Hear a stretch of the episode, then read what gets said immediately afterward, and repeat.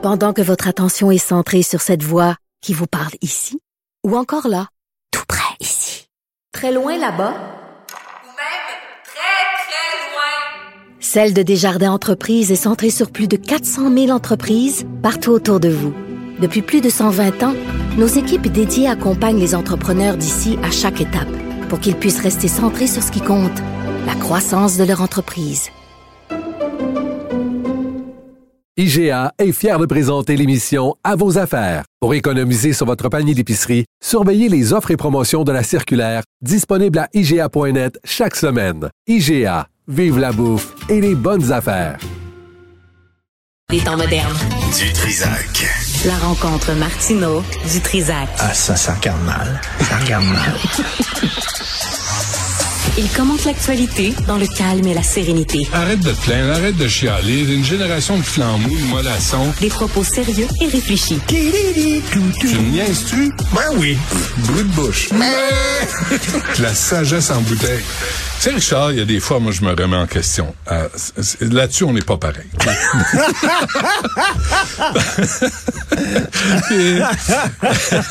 On improvise, hein? Il y a personne qui écrit mes textes. Donc, tu sais, je lisais les articles pour le comité des sages là, sur les trans, les non-binaires, puis là, toutes les... L'identité de genre. Et là, effectivement, un comité sur l'avortement où il n'y a pas de femmes, ça pose problème. Ouais. Par contre, okay. Là, j'ai sorti un article parce que, tu sais, j'avais interviewé l'avocat britannique Robert Wintermute, oui, qui était censé faire une conférence à McGill. Oui. Et parmi ceux et celles, je sais pas lesquels, s'étaient opposés, c'était arrangé pour empêcher la conférence d'avoir lieu.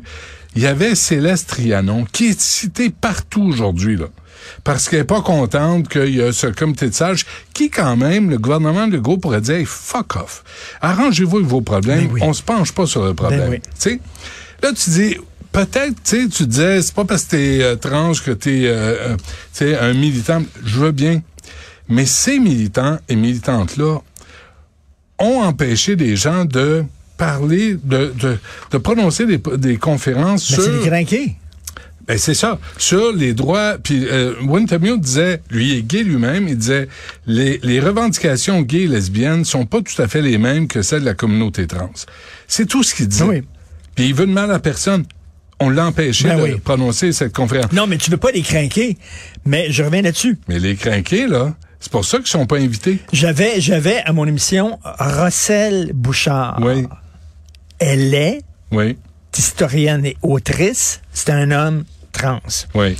Lui, il dit, selon les chiffres, il y a une personne sur 200 et non-binaire trans. Puis il dit, c'est de la foutaise. C'est de la bullshit. Ça. Il dit, c'est pas vrai, là. Il dit, c'est pas vrai qu'il y en a tant que ça. Ben il dit, moi, j'ai souffert vraiment. Moi, je souffre de dysphorie de genre. Moi, là, il dit, ça a été difficile, là. Mais mon opération, puis j'étais marié, là. Puis ça a été très dur. C'est réel, pour que là. J'ai fait ça, là. Il était adulte. Oui. Il était adulte.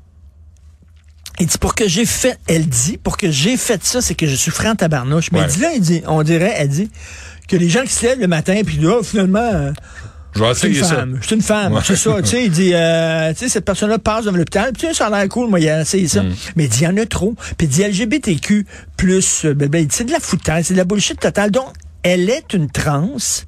Et elle a un regard critique extrême sur ça. Donc, tu sais, une femme comme elle... pourrait être intéressante dans un comité comme ça. Effectivement.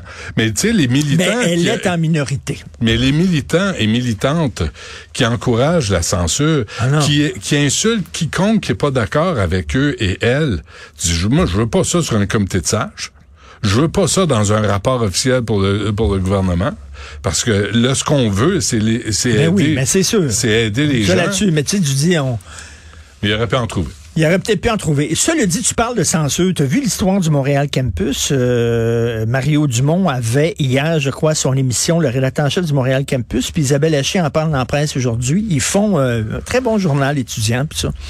Ils font leur page couverture avec... de plus en plus d'étudiants ont peur d'aller dans les assemblées générales étudiantes parce que quand ils sont pas d'accord avec les gens qui gèrent l'association étudiante, ils se font insulter, ils se font crier après, tout ça. Puis ils disent, ben ça, c'est une affaire qu'on sait depuis longtemps. Quand c'est des votes de grève, ça dure des heures, puis c'est rien que les crinqués qui restent à la fin puis qui votent. Bon, ils ont tous fait un reportage là-dessus. Il y a des étudiants, des militants qui sont pour la démocratie, antifascistes. Ils ont pris les Montréal Campus et ils ont tout crissé ça aux poubelles. Parce qu'ils veulent pas que les gens lisent ça. Ils veulent pas que les gens lisent ça. Après ça, ils disent, nous autres, on est contre les fascistes. Attends une minute. Empêcher une idée de circuler. Ouais. Cacher une idée parce qu'elle ne va pas dans ton sens, c'est, selon moi, la définition même du fascisme. Ouais. Non? Oui, absolument. Je vais raconter ça. Puis sais-tu quoi? Mathieu Bock-Côté, l'intellectuel de sa génération le plus important au Québec, qui cartonne là-bas. Son livre vient de sortir un livre. Son livre est en tête des ventes, des essais politiques en France. Mmh. Il y a eu un texte dans les journaux, dans le Journal de Montréal. Le Devoir n'en a pas parlé. La Presse n'en a pas parlé. C'est l'intellectuel le plus important de sa génération au Québec. Ils ont fait comme si le livre n'existait pas. On est au Québec. En 2023. Calvaire! C'est incroyable. Après, c'est des gens à dire, oh, vous êtes parano, puis le wokisme, puis la censure. Elle existe. Ben, ne serait-ce que faire une manchette en disant, ben, il y a des affaires, on n'est pas d'accord avec le livre, puis tu rien. Mais c'est comme, le livre n'existe pas. Il n'est pas sorti, calvaire. C'est de comprendre ça. Il y a une lassitude face à tout ça. Je te sens là. Ouais, non, mais il y a une lassitude parce que hier, moi, j'avais le président du syndicat des travailleurs de Radio-Canada et travailleuses de Radio-Canada. Oui. C'est important que Radio-Canada existe. C'est important, dans une société pluraliste, c'est important qu'on entende même des sottises ici, des sottises l'autre bord, des sottises partout et des réflexions importantes. C'est important. Mais j'ai pas l'impression que de l'autre côté, on a cette ouverture. Tu sais, dans la presse, là, s'ils parlent de nous, c'est pour nous planter. C'est pas pour avoir une discussion ou un échange, c'est juste pour nous planter. Mathieu dit qu'il a reçu une invitation de Tout le monde en parle, mais il n'a pas pu, c'est impossible pour lui. Pour les dates et tout ça, mais c'est tout. Le Devoir, rien. Puis il dit, c'est-tu le pire? Le Devoir, ils ont déjà parlé d'un livre. Un gars avait lu Mathieu Bock-Côté pendant un an, puis avait écrit un livre, un obscur inconnu, là, quelqu'un qui, tu sais, pique les deux points. Il a écrit un livre sur Mathieu. Là, il y a eu un texte dans Le Devoir. Un gros texte dans Le Devoir, là, sur ce gars-là. Mais quand c'est Mathieu lui-même qui sort un livre, ça n'existe pas. C'est extraordinaire. Ah ouais, c'est extraordinaire. C'est extraordinaire. Et puis après, ils viennent nous faire la leçon sur la démocratie, puis que qui fait un caca nerveux parce qu'on utilise le mot wokisme. Non, il dit ça n'existe pas. C'est une invention québécoise. J'ai entendu ça. C'est une invention de Québécois. Ouais. Parce que dans les autres pays, on n'en parle pas. As-tu reçu ton chèque personnel de Pierre-Carl Péladeau pour qu'il s'assure que nous, on dit exactement ce qu'il veut entendre? Ben moi, j'ai un téléphone comme toi à côté de mon lit. Un téléphone avec une ligne. Il nous réveille des fois à 3 heures du matin. Là, tu dis patron? Hey. Patron, qu'est-ce que vous voulez que je dise aujourd'hui? Ouais. Oui, patron.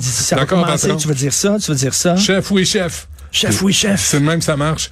Puis, tu vas te réjouir du sondage qui met le PQ en tête. C'est ça qu'il m'a dit. Je dis, OK, chef.